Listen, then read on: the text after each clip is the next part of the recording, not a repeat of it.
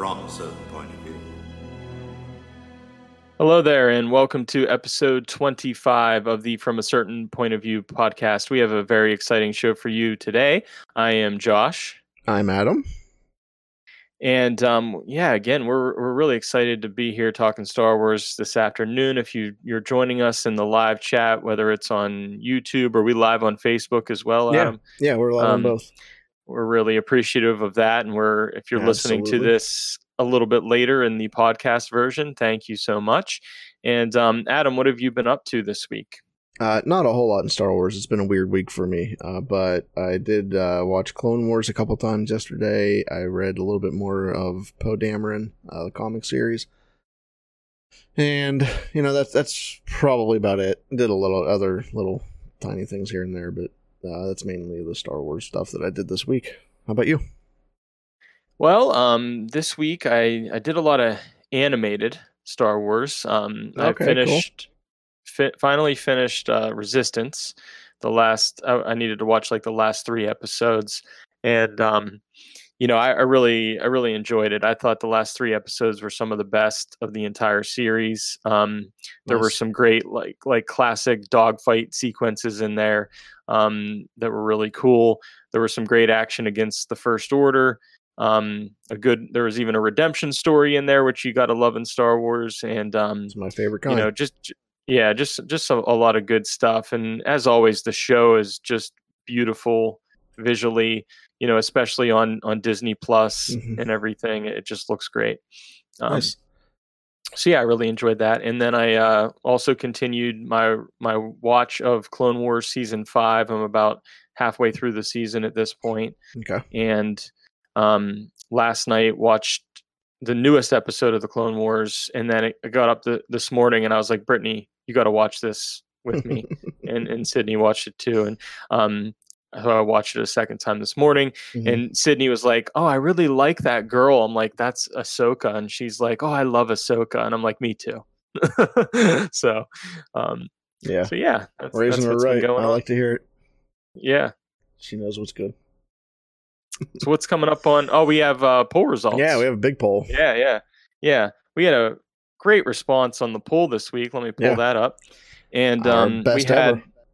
Yeah, it was. I mean, we had, what was it? Over 107 votes. And the poll question was, if you had to choose, what is your preferred viewing order of the Star Wars films? Yep. And last week we talked about that last week. Yeah, I always like to tie our poll question into something that we talked about on the previous show. And 54% of the vote went to chronological order, which was also the winning answer. 38% was release order, and then 8% was machete order. So, What are your thoughts on these poll results this week, Adam? I wasn't too surprised. I think that's about right. Yeah, it feels about right to me. Mm-hmm.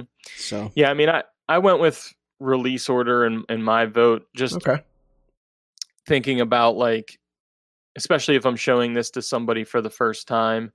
Yeah. And everything which we talked about. Right. And then I would probably go chronological order after that. So I answered it from me. So for me, I definitely go chronological. So yeah, cool. Well, thank you so much if you're listening and you voted and participated in the poll. That was very encouraging. And Adam's going to tell us what's coming up on today's show. Yeah, actually, kind of out of nowhere, we got a lot of news this week, and so we have a good half a dozen news stories at least to talk about here. We have an awesome episode of Clone Wars.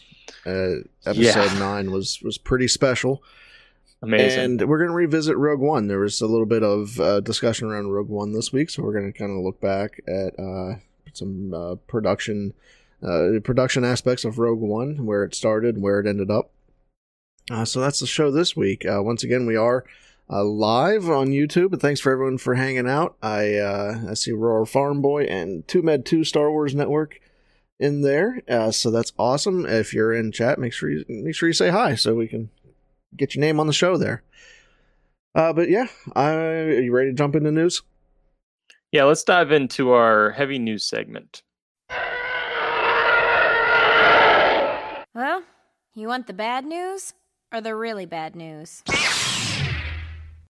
All right. Like I said, lots of news this week. So we're going to start off by reminding you that we're now affiliated with FarFarAwayNews.com. So pretty much all of these, except for one little oddball story at the end, comes from FarFarAwayNews.com.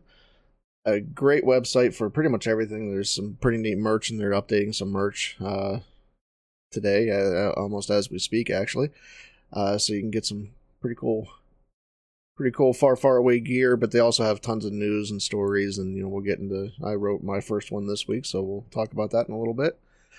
But first up, yes, I am now following Far Far Away News religiously, so I'm checking the website every day. Yeah, they do a lot of fun stuff, so just check them out, even for more than just news. So make sure you guys check them out; they're pretty awesome. So, but our first story is that Bob Iger reasserts control as CEO of Walt Disney Company. My first thought on this, well, before we get into that, let me read you Bob's quote here. Uncle Bob, as Josh likes to call him. Uncle Bob. A crisis of this magnitude, and we're talking about COVID-19, a crisis of this magnitude and its impact on Disney would necessarily result in my actively helping Bob Chapek and the company contend with it, particularly since I ran the company for 15 years. So this is really a temporary thing for Bob. He's jumping in to kind of help guide the ship, because not just Disney, but every company out there is in a very awkward position at this moment in time, with everything going on, and Disney is no exception. We're talking delaying major productions. We're talking about moving release dates. We're talking about all of their parks being totally shut down, which doesn't happen ever. Yeah, I think that's got to be a major hit. Even the parks alone, that situation, Yeah, definitely. So Bob's jumping in. He has the experience of a seasoned CEO at this point, and it's just a rough time to hand the company off to anybody. And I'm sure Bob Chapek isn't too upset that he'll have some help here. But yeah, what do you think about this, Josh? Yeah. Well, I mean, in my opinion, at least in recent memory, Bob Iger has been the best Disney CEO, in my humble opinion, and I have a lot of faith and confidence in him. Walt wasn't bad. Well, I mean, in recent memory, yeah, I wasn't around during those days, but yeah, Walt was pretty good, but. Yeah, Bob, I think, is great. And, I was kind of talking to my wife. I was like, Bob Chapek's got to be like, what a great time to be in this new role. And I was like, I think we need Bob Iger back a little bit. Yeah, he's probably wiping his brow a little bit. Yeah, just a little bit. So yeah, I think it makes a lot of sense. I think this was maybe this would happen. Yeah, I did too, and that's like back when Bob first announced that he was stepping down. Like, it didn't feel like the end for me. Not that I knew that this was going to happen, because nobody could have predicted this. But I knew it wasn't the end for Iger at that point, Right. And I think this was maybe blown out of proportion a good bit also this week, because he's not taking back the company. He's stepping in to help out for a limited amount of time, and then he's going to go back to what his original plan was. So yeah, I mean, I think that makes sense. Yeah. So we have some casting news to talk about, and first is, it seems like we've talked about this every week, but why not talk about it again? Rosario Dawson actually broke her silence on the Ahsoka Tano news, and we don't have any confirmation, but we have some interesting quotes here. I love her quotes. Yeah. I mean, like I said, we don't have confirmation, but if you can get like 1 degree below confirmation, I think this is probably it. So I think this puts us at like 99%. Yeah. But she says, that's not confirmed yet, but when that happens, I will be very happy. When that happens, I will be very happy. Yet and when are the two key words. I'm very excited for that to be confirmed at some point. And then she says it would be a 1,001% because of the fans. So, and like I said, that's a direct quote from Rosario Dawson. So we have, like you said, yet, we have when, and she says she's excited for it to be confirmed at some point. I'm sure it's one of those things like with you and McGregor, like just couldn't wait until this. Like he talked about, he had to wait for so many years before he could say something. Yeah. And I'm sure this is the same kind of situation where Rosario is really excited about this role, and she really wants to talk about it, but she can't. She's not really politely shoving it aside like Ewan did, though. She's just kind of a little more obvious not so subtle. Yeah, you know. Whereas Ewan would always say, you know, I'm always open to coming back and that type of stuff. Yeah. She's saying, you know. It's not yet, but when it happens, I'm ready. Yeah, but when it happens. Yeah, I mean, and I think, you know, there's just as many people that might be upset that this role didn't go to Ashley Eckstein. Mm-hmm. I think, and I understand just as many, that. I think just as many, if not more, have been pushing for Rosario Dawson in this role, and I think it makes a lot of sense. I mean, I think Ashley will always be the voice of Ahsoka, especially in animated Star Wars, and I mean, I think it has a lot to do with the physicality of the role and the look of the person being in the live action. And I think Rosario checks those boxes. And, is it possible that Ashley could do a voiceover of Ahsoka for live action? I mean, it's possible. I don't know if that'll happen. I think that would be less likely, especially if she's going to spin this off into her own series. You know, I don't think you'd want someone voicing over Rosario for an entire series, but if it's only just for a cameo, then I can understand that. Kind of like the Maul thing in Solo. Yes. So you know, I don't think that'll happen, but you know, Ashley always has a very important place. I forget what show it was, and I feel bad because that means I can't credit it. But someone was saying, I was listening to another podcast, and someone was saying that Ahsoka has that younger Ahsoka look, and Rosario has that older Ahsoka look, which I totally buy into. I think that makes sense too. Yeah, makes a lot of sense. So. Yeah, because you know we have to think about the fact that this is post Return of the Jedi, and everything. And you know what? I'm just so excited about the possibility of a Ahsoka series. You know. You know, hopefully, you know, I can only imagine that Dave Filoni would be the showrunner of that series as well. So, right. Yeah. So, keeping with casting news, we've got casting Andor news, and I'm actually very excited for this one. And it's weird because I've been watching some Marvel movies, some of the early ones, this week. But Stellan Skarsgård, if I hope I'm saying that right. You got it. Yep. Nice. And Kyle Soller have both been cast for unspecified roles in the Cassian Andor series. We don't have any details, but Variety, who broke this news, said that both actors are still in final negotiations for their roles. I'm sure you're probably a lot more familiar with Kyle Soller.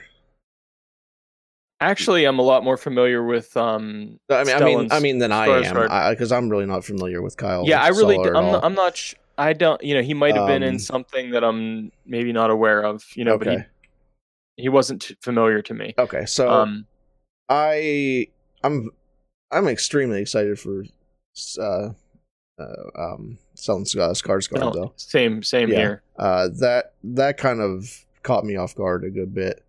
And even if I'm not excited for Cassian Andor as a whole, I am extremely excited to see what he can do in a Star Wars role. Almost kind of like, and I'm blanking on his name, but the client. And you know, I kind of equate it to that kind of role. You know, that kind of casting. I'm with you. Anyway. And you know, Stellan Skarsgård was Bootstrap Bill in Pirates of the Caribbean. Is that's correct? I think. Oh yeah. Absolutely. And and he was in the Marvel films. What was the role? Series. He was I just watched Thor the other day. He was like a physicist or something. He was let me look it up. Now while you're looking that up, I have to look at it. He was go ahead. I think the thing I might be most excited about is that he was also in Chernobyl, And you know, I know this show added, I forget if it was a cinematographer or writer or something. Chat will help me out.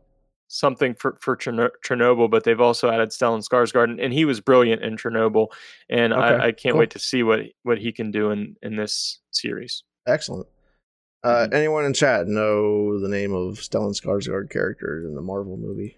Thor, and he was in the first Avengers. Yeah. Hopefully they can help us out in the chat. Yep.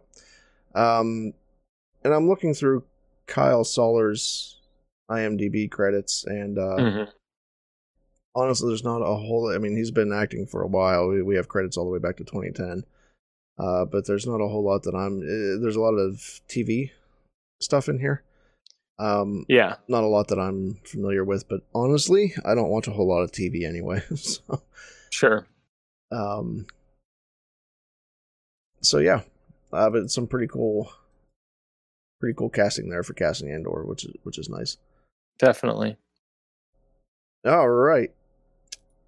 We are starting to get some May 4th news, which is exciting. You know, May 4th is always a huge time around Star Wars, and we usually end up getting some deals, and that's some of the first news that we got this week. And what we're getting is special prices on the digital versions of the Star Wars movies. Disney is offering...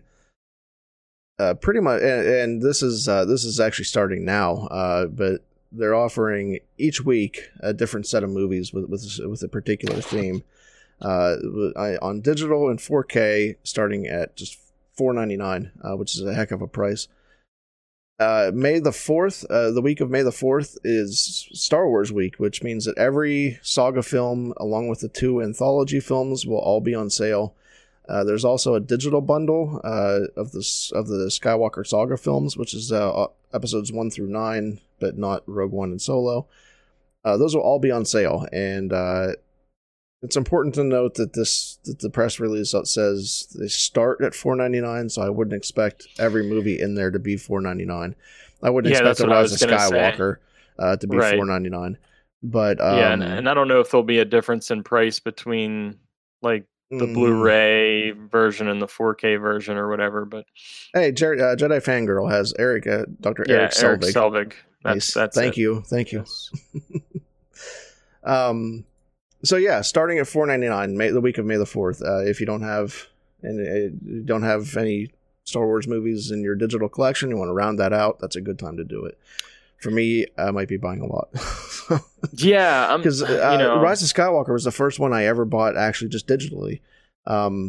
Everything else I've bought physical, and so it might be time for me to do that. Yeah, I'm curious to see what the price of the bundle will be, I'm not sure, because of course on Disney Plus we have all of the movies in 4K. I'm wondering if there's going to be a difference between, like, if you have the digital version versus what's on Disney Plus, like if the quality will be slightly better or not really discernible. And, so yeah, I'm curious about that. Yeah. That's a good question.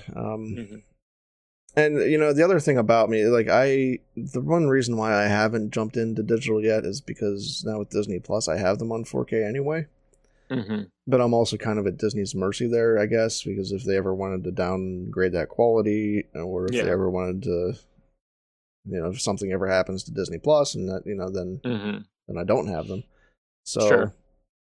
I don't know, thinking about it, but that might be my time to jump in. Yep. Black Squadron's hanging out in the chat too, and they also told us Eric Selvig. So that's Thank you guys for the help in the chat. Thank you. All right, so that brings us to some more May 4th news, and that is a new series on Disney Plus called Disney Gallery is going to start off on May 4th, which also happens to be the date of the last episode of Clone Wars.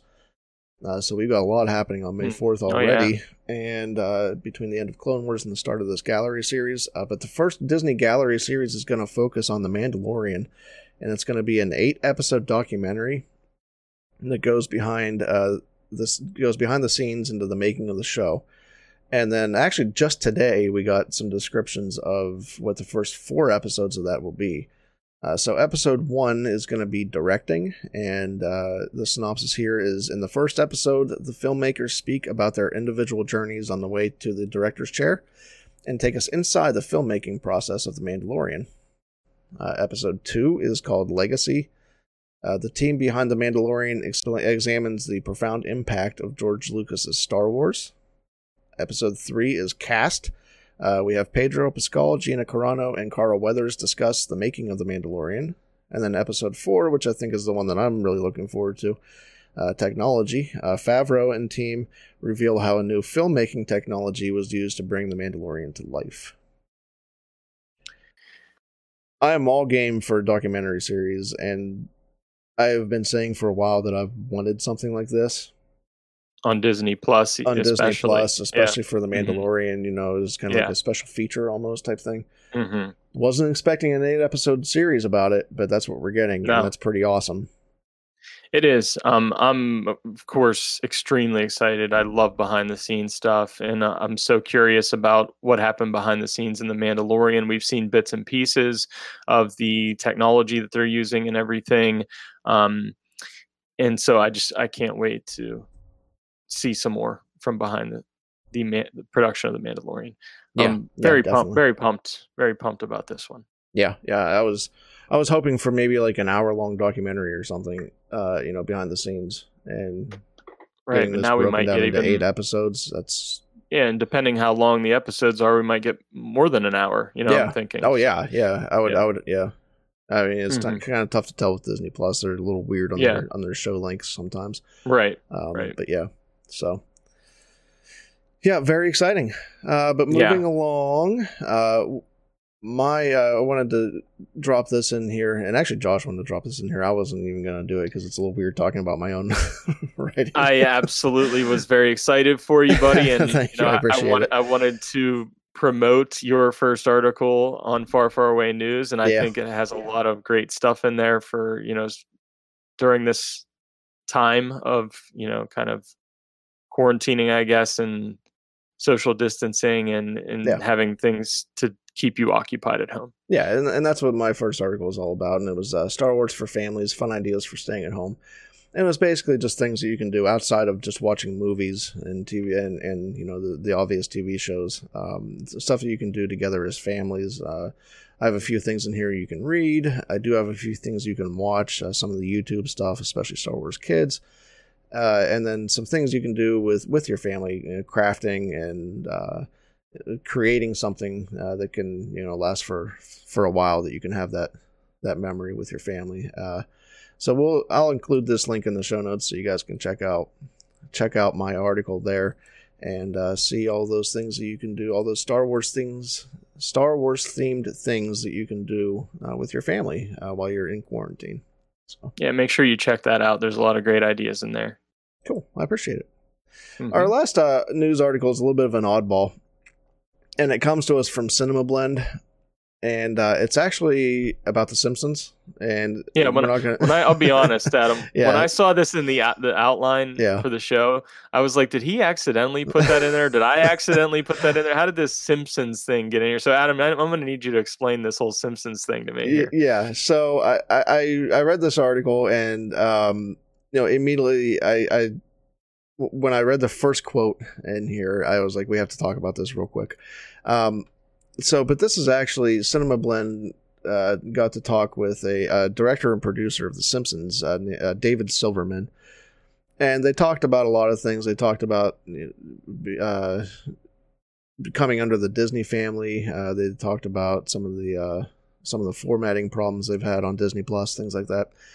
But the very first thing that they talked about, was Silverman gave his thoughts about what it's like to work for Disney, and how they've been okay to stay hands off with the production of The Simpsons. So his direct quote is here: "It's business as usual. Disney is extremely great at here's a working property that we're now working with, and if it ain't broke, we ain't gonna try to fix it.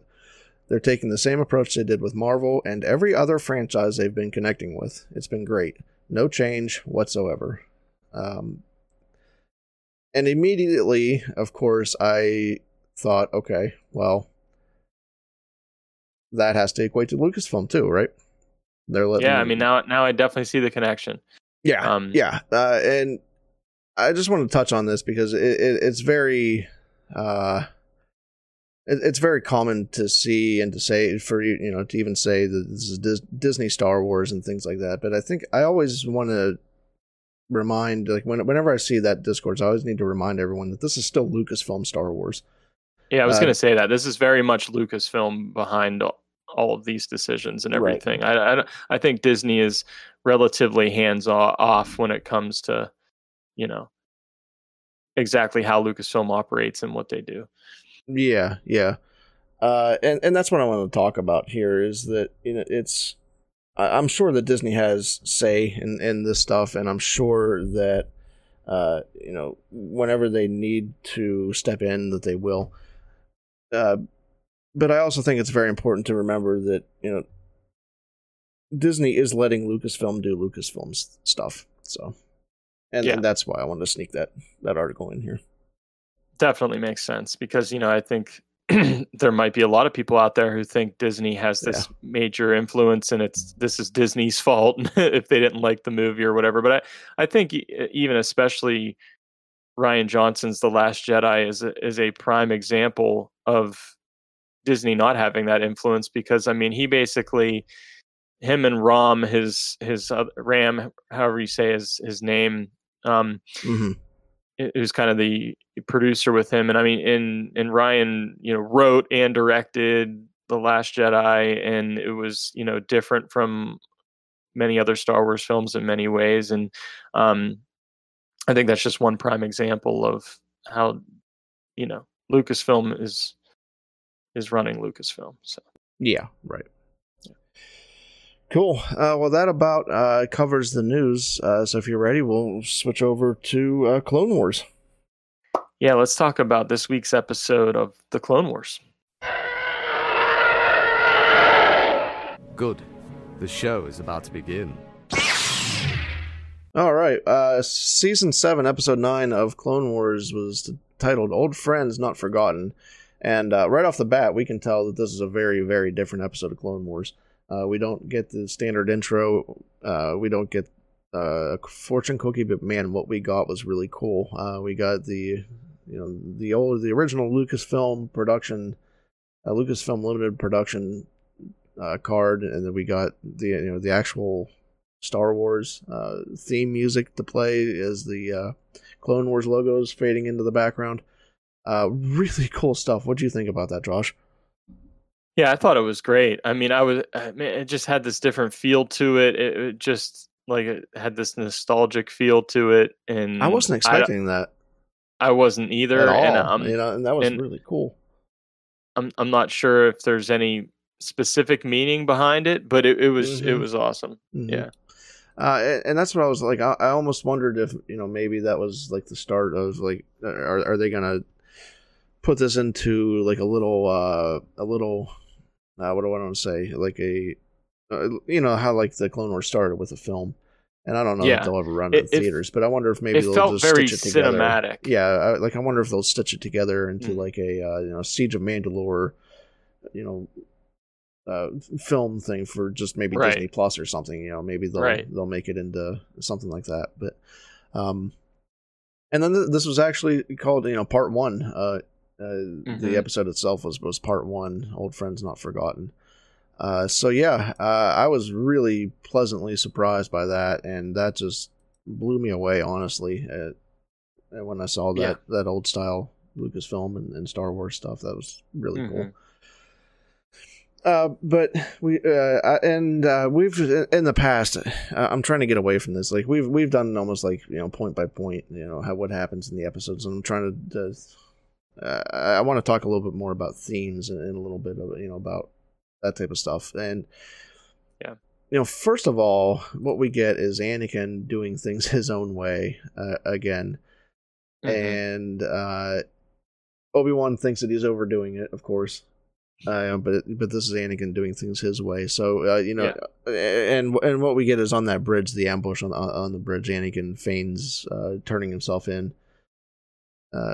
to the battle droids, and he has a backup plan with R2, which was cool to see R2, a little bit of action with R2. Mm-hmm. At this point, we didn't get a whole lot of that this season. Actually, we haven't really gotten any of that this season. But R2 is part of this plan, and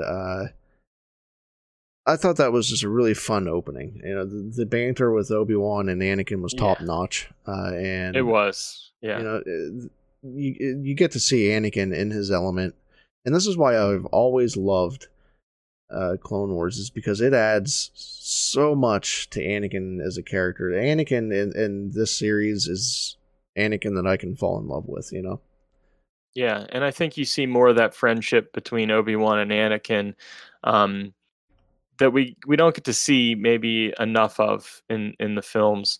And, I love that aspect of it. And it makes his turn even more heartbreaking. Right. And, I thought this was an incredible scene. I too loved the banter between Anakin and Obi-Wan. I loved even just before Anakin shows up. Mm-hmm.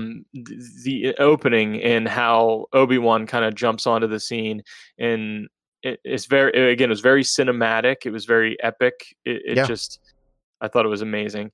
I just really enjoyed this beginning part. I thought Anakin's plan was great. I mean, it obviously worked, and there's definitely some arrogance there and everything, which, you'll have with Anakin, but I thought it was pretty awesome. The first real theme I pulled out here is this theme of fate, because there's this theme, especially there's this part with Anakin and Ahsoka where, Anakin is very much believing that this is all happening. I keep on thinking of that quote from Force One, that this is happening as the Force wills it, everything is happening mm-hmm. as the Force wills it. And, Anakin is very much in that camp at this point. Ahsoka's here again, and she has Maul, and Anakin's ready to go. This is the Force, making all this stuff happen. Obi-Wan is very much more cautious about that. Yeah, and he even says, he has some cautious optimism about all this stuff. He's very mm-hmm. wary about this. So again, kind of. Anakin's gung ho. He's ready to jump in, and Obi-Wan is thinking about things in a very different way. And it's weird because they always end up complimenting each other that way, Mm-hmm. Anakin's ready to go with this. Yeah, I mean, and I think I might be jumping ahead a little bit, but no, that's fine. We're not really I haven't really planned on going step by step, scene by scene in this. But I think it's also interesting how Obi-Wan says, "May the Force be with you," to Ahsoka. I think sure. But then Ahsoka and Anakin are talking about luck and how Obi-Wan doesn't believe in luck. I think he says in A New Hope, I think it is, in my experience, there's no such thing as luck. I think he says that to Han Solo. And I like that connection. But it's interesting that Anakin kind of does believe in luck, and Ahsoka, instead of saying, "May the Force be with you," to Anakin, she says, "Good luck," and so I kind of thought that little moment was interesting too. Yeah. But that brings me to my big one here. The main theme that I pulled out of here, this whole episode is about loyalty. And there's examples everywhere about, loyalty, where loyalties lie, and how that progresses the story. So first and foremost, and since we're talking about this moment anyway, Rex and company being loyal to Ahsoka. And, the gesture that they pull off with the painting of their helmets, and, Ahsoka's not part of this anymore. She stepped away. She's not even part of the army anymore. She's gone. And, I think in a lot of ways they could have viewed that as abandonment, but they didn't, mm-hmm. She walked away from that. She walked away from them. And, they just not only brought her back, but they actually showed how much she was a part of them. Yeah. I got to tell you, when she walks into that hangar and sees the 501st first with the paint on their masks and on their helmets. Man, I was almost in tears. That was a real, that really got me, that moment, especially the second time I watched it. It just had such a big impact. I love that moment. Yeah. Yeah, absolutely. And, Anakin's loyalty isn't just, Anakin's loyalty is always interesting to talk about because, he's definitely loyal to the Jedi. He's loyal to the Republic, but he's also very, very fiercely loyal to some of the people around him. And we saw that, his loyalty to Ahsoka in this episode.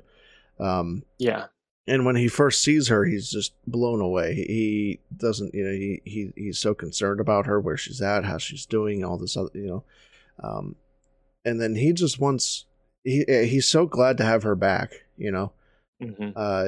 just beyond just the giving, the returning, the improving of her lightsabers. He is, again, this is just one of those things that just makes me fall in love with him a little bit more. He's not supposed to have connections, but he very clearly has connections here.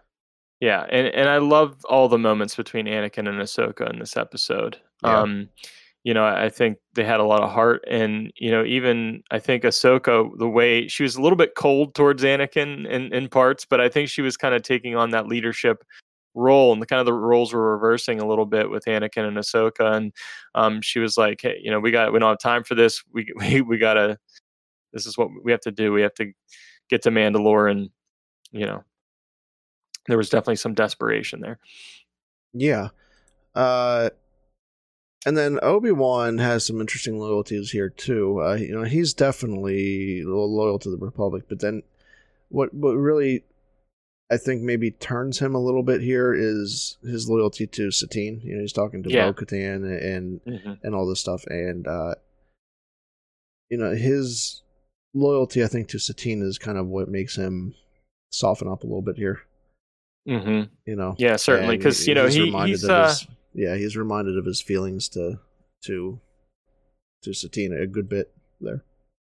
Right. Yeah, because he was pretty firm and a little bit cold as well towards Ahsoka, right. And everything from my point of view. But go ahead.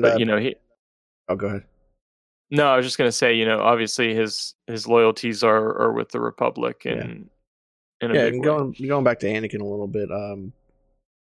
Pizza and Parsecs is with us in chat, and they say that loyalty is what Palpatine capitalizes on in Revenge of the Sith, torn in different directions, which is very true.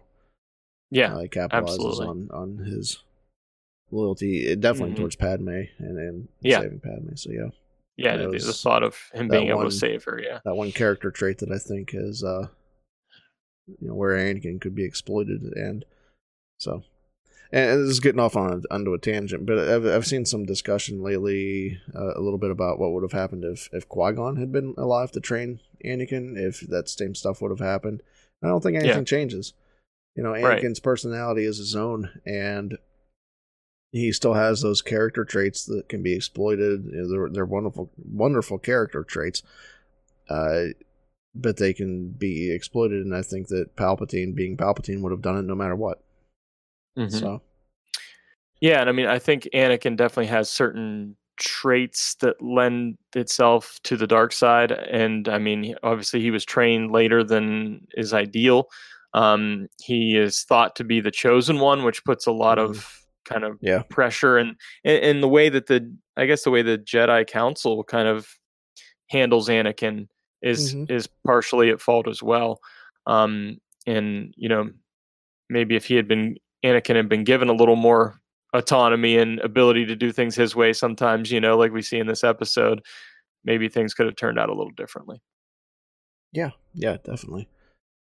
And then the final one I pulled out here, and I'm sure that there might be some more, but Bo-Katan's loyalty is clearly to Mandalore as a whole. She's there for Mandalore. So, and all of this stuff, all these loyalties, very well done, because they all drive the story ahead in some way. Bo-Katan needs to get to Mandalore. She needs to save her planet from what's happening with Maul. and everything that's been, everything that he's done to take over control of Mandalore. You know, so that progresses the need to get there. We have, you know, Anakin being so loyal to Ahsoka that he brings her back into the fold and sends her on her own to do this. Rex's loyalty to Ahsoka, the 501st as a whole, to accompany Ahsoka, you know, to not feel like she abandoned them, to actually go with her and do all that stuff. So everything there worked together to really push this story forward, which I think was really, really well done. Yeah, and I think obviously too, the situation on Coruscant has escalated things as well and kind of complicated things even more, because now they need a heavy concentration of troops and everything to head to Coruscant as well. And, you know, I'm hoping to see like the kidnapping of Palpatine like take place and everything. Yeah. I think that'd be so cool if we get to see that happen. You know, that leads directly into Revenge of the Sith. And I don't know if we will. I don't know what's going to happen with these next few episodes. It's almost like I feel like that moment between Anakin and Ahsoka was their goodbye. Yeah, that was definitely, in my opinion, I don't think they're going to see each other again until the Rebels. I mean, we may see Anakin again, but I almost feel like that's where their story kind of leaves off for episode 3, and I'm not sure. Maybe it won't. But yeah, you know, them leaving to go back to Coruscant, I feel like that's kind of where that, you know, maybe picks up in episode 3. I don't know. Yeah. But and Chad again, Rural Farm Boy mentioned that there was a bit of a silent division between Obi-Wan and Ahsoka, which was absolutely true. And then Pizza and Parsec says that they felt some resentment there, and that almost like Obi feels like you broke my friend's heart, and now I'm mad. And that Obi-Wan felt betrayed by her when she left the Order, which is something that he holds very dear. Which I totally see that, and there was definitely some. I don't want to say animosity or anything like that. There was definitely some. It was a little uncomfortable between Obi-Wan and Ahsoka. Where Anakin just is all over having her back and just welcomes her back with no question. Obi-Wan definitely stands off a bit. Yeah, I could definitely feel that tension between them and everything. Yeah, so the episode ends with Maul meeting up with Ahsoka, and this was definitely a trap that he has set. So going back to that fate versus cautious optimism, Obi-Wan was a little correct there. Definitely, this is a trap that this whole thing was a trap that Maul had set to get to Obi-Wan, but he didn't get Obi-Wan. He got Ahsoka, and that's where we end. So. Yeah. Now, Adam, I don't know. I could be wrong about this, but Brittany and I, my wife, both had the same reaction when we saw the back of someone, and the hair looked very familiar. And I thought, could that possibly be Sabine? And I don't know if you noticed or not when they're on Mandalore, and then she like turns to the side. You see like her face a little bit, but then she puts her helmet on. I thought, I don't know how that works out with the timeline or how old Sabine is in Rebels, but I thought that might have been her. I don't know if anybody else kind of noticed that. Sabine would be in her teenage years in Rebels, which would probably, I don't know the exact timeline, but that would be, there would only be a couple years separation there. You know, because, well, no, maybe not. No, I mean, Yeah, I don't know if the timeline matches up. I don't think it does. I think Sabine would have to be pretty young in this. Yeah, it looked a little bit like her, and I wasn't sure how old she was in Rebels, so I didn't know. I want to say she's in her teenage years in Rebels, just because of how she and Ezra kind of match up and get along there. Let me see if I can find out real quick when she was born. She was born 21 BBY on Mandalore, so. She would be like a toddler, I think. Okay, yeah, so that wouldn't line up. Yeah.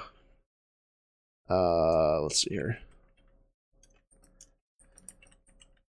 And then I'm just trying to get an exact timeline here. So she was what? 20, what did I say? 22 BBY. And then episode 3 is 19 BBY, so she'd be like 3. Okay, so that was probably someone else. And I think that there's some agreement in the chat as well that it probably wasn't Sabine, even though it kind of looked like her. So So what were your overall impressions of this episode, Adam? I loved it. I mean, I thought this was wonderful. I loved the action in it. I loved, you know, getting the race between Ahsoka and Rex to get down to the surface. I thought that her Jedi moments, jumping in between ships and riding on jetpacks and, you know, all that stuff to get down to the planet was just really well done. Amazing. Yeah. I loved the action in this whole episode. Mm-hmm. I loved the emotion that was in this. Yeah, definitely. There was some really high emotions in this, not just between seeing a final goodbye between Anakin and Ahsoka, having Ahsoka back and seeing some of the people that she knows and kind of left behind, but see that return. I loved the, was it Vaughn, the clone that died at the end? I think it was Vaughn. Yeah, just that moment where he apologizes to her. Yeah, and it's just amazing stuff the whole way through. Yeah, easily, hands down, the best episode this year so far. Yeah, I'm with you. Actually, this might be my favorite episode of Clone Wars that I've ever seen. I'm hearing a lot of that, and I still have a few episodes that I hold up that are. And I think this episode was pure Star Wars. I mean, from the visuals and how cinematic it was, the score. I think, is it Kevin Kiner? Kevin Kiner. Incredible, like just bringing back some of the old themes and weaving them in. And I think, in my opinion, Kevin Kiner should be composing for live action Star Wars at some point down the road. I think it was just in the moments that, kind of some of the more tender moments and balanced with the action. It just, man, I had a lot of feels while I was watching this episode and I wanted to immediately watch it again. So for me, this is a 10 out of 10 episode. Yeah. And Siege of Mandalore has the potential to be one of those turning point stories in Star Wars. Mm-hmm. And so this like needed to kick off in a big way. And it did that. Hands down did that. It delivered. This is what I've been waiting for this season. I'm excited. Yeah, definitely. And Aurora Farmboy mentions those Crimson Mandalorians. Maybe that's start of Crimson Dawn, which is an interesting idea. So I definitely think that's possible. That makes sense. Yeah, so that was episode 9, and I think we're ready to jump into Rogue One now. Yeah, we're going to do a segment called Rogue One Revisited. Luke, you're going to find that many of the truths we cling to depend greatly on our own point of view. Okay, so recently IGN conducted a kind of a rewatch of Rogue One. You can find that video on YouTube, and they were joined by a couple of writers that worked on Rogue One, Gary Whitta, and the other writer is escaping me right now. Again, I might need help with that other name. But I was watching this yesterday, Adam, and it was great. I first of all, I would like, you know, kind of your feelings about Rogue One, you know, just as a whole. I love Rogue One. I usually put it a tad bit lower, I think, than others do, as far as my overall feelings about it in all of Star Wars or all of Disney Star Wars or however you want to say that. But I thought it was a very, very well done movie, and the way it just leads in, it's almost like episode 3.9, just the way it perfectly weaves into episode 4 was pretty brilliantly done. So yeah, I think you could just sit down and watch Rogue One and then episode 4 right after, and I think that'd make for a pretty fun Saturday afternoon. Yeah, pretty much, absolutely. You know, it does lead so nicely into it, and you know what? Rogue One actually might be my favorite Star Wars film in the current era, in you know, the Disney era. Yeah, sure. Yeah, of course, I love the sequel trilogy too, mm-hmm. but Rogue One just always stands out. And I thought we could kind of revisit Rogue One today, looking at some of the interesting things that came from the writers of the film. And this movie went through a process. It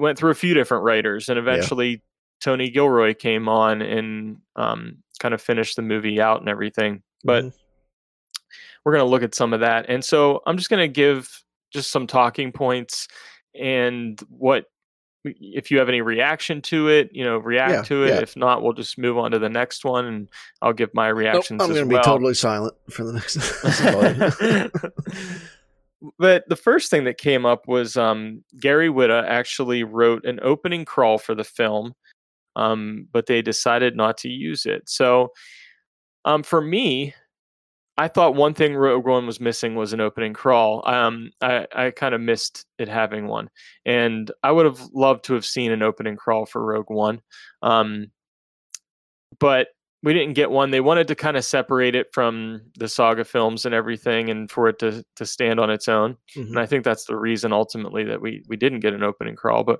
what are your thoughts on this one? I actually prefer no opening crawl there. Mm-hmm. And the reason for basically what you said is that it does set it apart. It's a Star Wars story, but it's not a Star Wars. It's not part of that saga. It's a little bit of a different thing. I like that about it, and I'm totally okay with it. I think it needed just a little something different. Kind of. Mm-hmm. I always say how Force Awakens kind of needed to just be a lot like A New Hope, to bring everybody back in, to let them know that this is Star Wars again, that this feels like Star Wars again. And then on the flip side of that, I think that Rogue One needed those key points of separation to let everyone know that this is still Star Wars, but this is going to feel just a little bit different, Yeah. Yeah, I can definitely see that. And maybe it would have been weird to have an opening crawl with this movie. I'm not sure, but they ended up having kind of like a cold open, which was kind of a flashback to when Jyn was younger, and mm-hmm. And this opening scene was actually influenced by Inglourious Basterds. Have you ever seen that movie, Adam? I have not. No.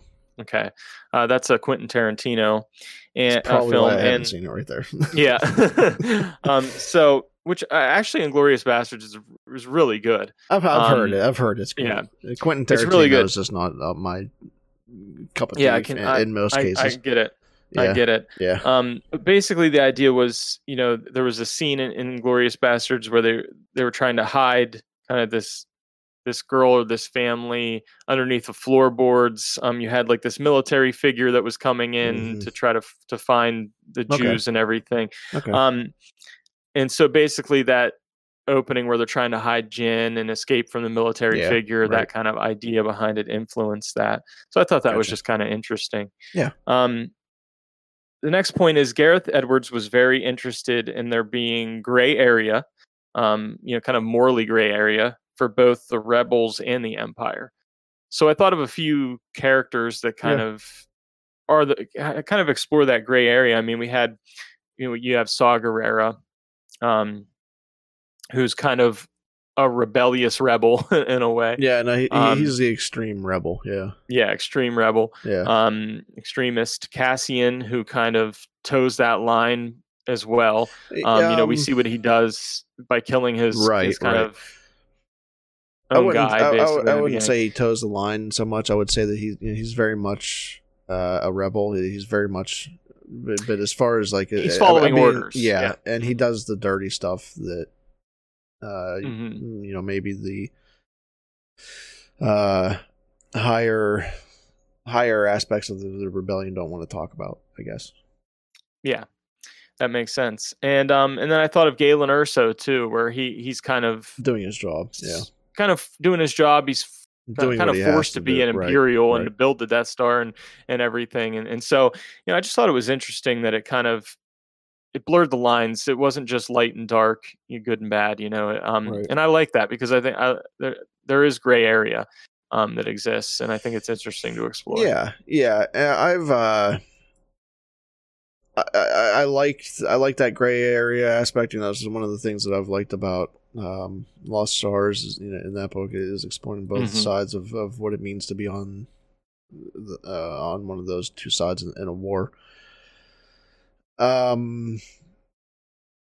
yeah, that being said, I like that storytelling they did then, and I'm ready to move on from that now. So, but we're getting the Cassian and Andor series and all that stuff. I thought that was good storytelling then, but I don't want to get stuck on that storytelling, I guess. Right. So, the next point was originally Jyn actually went to Ord Mantell instead of Jedha to find Saw. And so I thought it was interesting because I think Ord Mantell is mentioned by Han in The Empire Strikes Back. And originally the Rebel base was going to be on Dantooine, but they ended up, and then it moved to Yavin in the story. Right. But they had to cut these planets out for budgetary reasons. But I thought it was interesting that they kind of went to those planets that were mentioned in the original trilogy. Yeah. And it would have been cool to see the original Rebel base on Dantooine and what that looked like. And it would have given a little bit more of a meaning to Leia's using Dantooine there. Just, kind of a previous space, kind of puts him on the trail, but puts him one step behind. I think the one thing I'll say here is that if there's one thing that I would have liked to have seen, it's more visits to planets that we know instead of making new planets for every story that we tell. So I would have really liked to see Ord Mantell in this, and I like what we got in Jedha, but I would have liked to have seen Ord Mantell, I guess. Yeah, I think there's, and I'm going to talk about this in a little bit, there's kind of this mandate from Lucasfilm to create new things. Yeah, and, sure, right. And I get that. I get that too, because you do want to fill out a galaxy. This is supposed to feel like a big galaxy, and I get that. But it doesn't hurt to revisit those planets, and we did get a little bit of that with Yavin and everything. Yeah. But the next point I had here was it was important for them, the writers, and Gareth Edwards, to show the completion of the Death Star with the dish being installed, and it was mentioned Gareth's ability to create epically scaled shots, and how good he was at making things look epic. And I just love, that was the iconic shot of the trailer and then the movie itself, right? Yeah. Was that it was an amazing shot. It was kind of like over Tarkin's shoulder too. You see the scale of it and everything as he's looking through the window. Yeah, and then we talk about scale, and that just reminds me of the Skywalker Legacy documentary. We were talking about how big that thing actually is, and how how big the Death Star actually is, and you can't just fit it on a planet. You had to do it in pieces, type thing. So I think it was amazing how they were able to capture that scale. Yeah. Mm-hmm. So up next, in the original script, Tarkin's role was smaller, and he was in the shadows more because they didn't know if they'd be able to really bring him back to digital, life. Bring him back digitally. But they actually used an old mold of Peter Cushing's face and head to recreate the character digitally because they had this old mold of Peter Cushing. Somewhere in the archives. So it's just incredible what they're able to do. I would have preferred, I think, Tarkin being in the shadows more. Yeah. It's noticeable. It can be a little jarring, because a human face is really hard to duplicate, Yeah.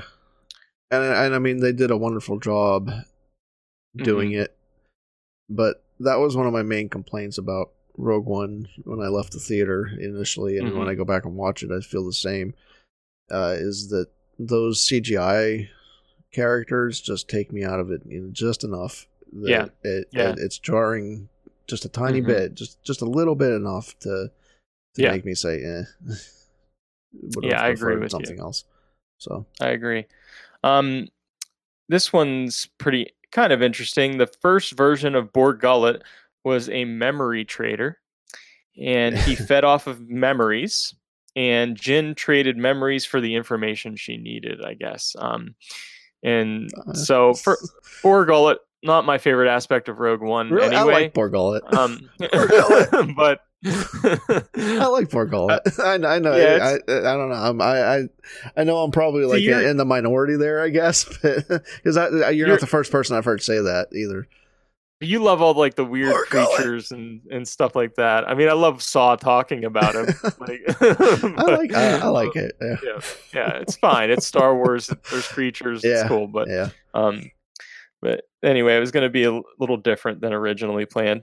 Or yeah, it became different than it was planned. Yeah. The planet Scarif, this one's really funny, got its name from a barista at Starbucks who mispronounced Gareth's name. How do you mispronounce Gareth so bad that it comes out Scarif? Called him Scarif instead of Gareth. How does that happen? Yeah. That's why Starbucks is overrated. Yeah, so sometimes it's, it's also, Starbucks is overrated. It's also not my favorite coffee ever either. No, heck, I prefer Dunkin' Donuts, but anyway. But yeah, so it's interesting how these things get named sometimes. Sometimes it's just these random things, you know, how you come up with names in Star Wars for things. This was what I spoke about earlier. One mandate from Lucasfilm was to try to create new things. Don't have characters bump into known characters just for the sake of doing it. Story comes first. And one example of that in doing something new was, what would it be like to be at ground zero of a Death Star attack while it's in its testing phase? And we get that on Jedha. Yeah, kind of what that would be like to be on the planet when the Death Star kind of, you know, uses its even a 10% power or whatever. Liv and chat is with us about Dunkin'. It's Dunkin' over Starbucks. Yeah, Dunkin' for sure. America runs on Dunkin'. Anyway. But also, originally Krennic Cassian was a secret agent for Krennic, and Cassian like later changed sides in the story. Personally, I like what we got with Cassian and his story and him being a rebel and everything. Yeah. So I don't know how I would have felt about that. You start playing around with, you know, double agents and flipping sides all the time. It just it gets a little much. So yeah, it just gets a little complicated. I'm okay with him just being spy. Mm-hmm. Now there were several other titles that came up other than Rogue One, including Shadow of the Death Star, Dark Times, and Rebellion. What are your thoughts on the title we got? I don't know. I kind of like Rebellion. But I mean, the title we got is fine. So, yeah. Yeah, I'm a fan of Rogue One. Any profound title for either. No, I mean, I know one thing they wanted to do was, because like most of the saga films are like 3 or 4 words or whatever. They wanted to do something that was 1 or 2 words as the title, just again to separate it from the other films. Yeah, not a fan of Shadow of the Death Star. Dark Times, man. I do like the Rebellion title. Yeah. Rebellion's all right. Yeah. The third act was intentionally played homage to the third act of Return of the Jedi, which I think is kind of clear. And they even wanted to use Akbar in the third act, but Gareth didn't want to overuse legacy characters, so they created General Raddus. Okay. I love the third act of Rogue One. I think, and because it reminds me of Return of the Jedi and the way that it's done, I absolutely love that. You know, you got the ground battle and mission going on simultaneously, the space battle. I love the intercutting between those two things, and then you get the final scene with Vader in the hallway. Right. Now originally, there was concern from the writers and from Gareth that killing all of the characters would not be approved by Lucasfilm / Disney. Yeah. So in the original script, only K2 died. Why does K2 always have to die? Yeah, I don't know why K2 is always dying. Poor guy. But I think it's interesting that they held back on that originally because they thought they wouldn't approve. But then Tony Gilroy came in and was like, they all need to die. And Lucasfilm was very supportive of it. They loved it, you know? So that's kind of interesting. I actually really would have liked to see some of them survive. I would have liked to see Jyn survive and, you know, Cassian. I would have, I don't know. I would have liked to have seen that, but. Yeah. I mean, I guess one thing it does is it becomes sort of like. If Maul can get chopped in half. Yeah. Then I'm going to hold out hope. Well, I don't know. I mean, that was a pretty good. It was a pretty big wave. It was a pretty big wave. I know. But you never know. They just got to pull out one of those things from their pocket, like Qui-Gon had the breather. Mm-hmm. So then they'll be fine. Yeah. I like the sacrifice of all the characters personally. You know, I thought it was pretty powerful in what they had to do in order to save those plans and get them to the rebellion.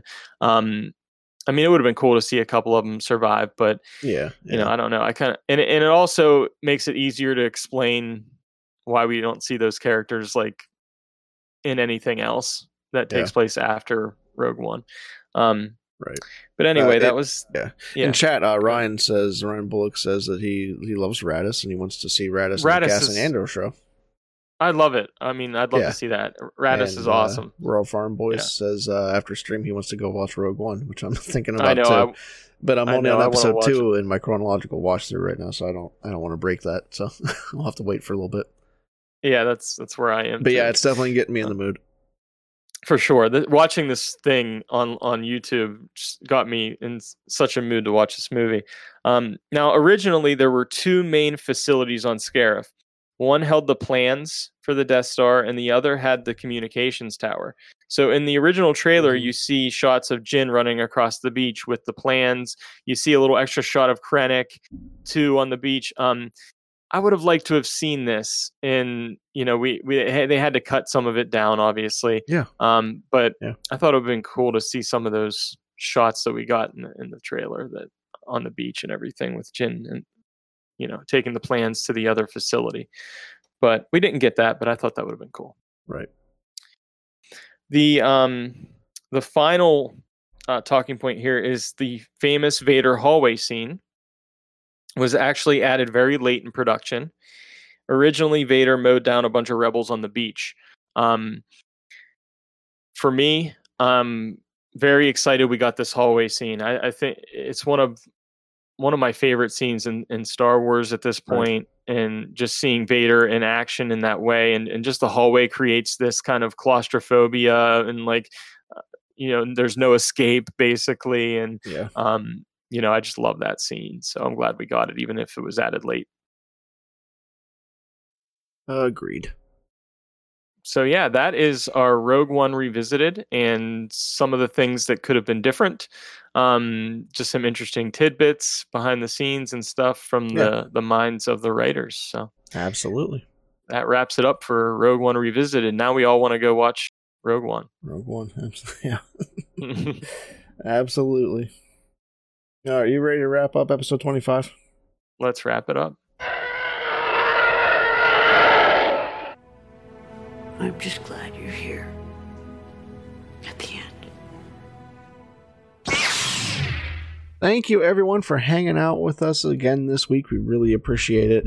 I know I had some internet problems there today. I apologize for that. Hopefully we'll get that fixed for next week. Xfinity, please help. But we want to thank everyone that joined us. We had 2Med2, Star Wars Network. We had a Royal Farm Boy. We had Pizza and Parsecs, Radio Rebellion, Ryan Bullock, Foxman150, Black Squadron Podcast, and Jedi Fangirl all hanging out today. Thank you so much for stopping by. We hope to see you again next week. We're glad you had some fun. We were glad to see everyone in the chat. So hopefully we'll see everyone again next week. Remember, if you're just watching live or if you're just listening to the show and haven't subscribed to the podcast, you know, please do that. We're on a lot of the main podcatchers out there. If you happen to listen on iTunes or just have iTunes installed, leave us a review. That always helps us get out there and get to more people, get more people listening to what we're doing and what we're about here. Check out the website, FromACertainPointOfView.com. Our socials are Twitter at Certain POV Pod. Facebook is From a Certain Point of View. Discord server link is in the show notes and also on the website. Email is certainpovpod@gmail.com. And we are hosted by anchor.fm, where you can check us out and follow us there and send in voicemails that we can play on the show. If you have any questions or comments, want to get your voice on here, just send us a voicemail. That'd be awesome. So you can find stuff that I do on the internet outside of Star Wars. I'm on Twitter at TheGauze85. I also, like we mentioned earlier, this is Star Wars, but I have been starting to write for FarFarAwayNews.com. And I also do some other Disney stuff, and that's at distech.wordpress.com. Josh, why don't you tell them where they can find you? Yeah, you can find me at JediJarJar1722 on Twitter, and you can find me writing articles on Movie Newsnet and StarWarsNewsNet.com. And we thank you so much for joining us today, for giving us a listen, participating in the chat. We'd love to hear from you more in the future throughout the week, and we'll be looking for a weekly poll coming up this week as well. And just know that everything we said today was true. From a certain point of view.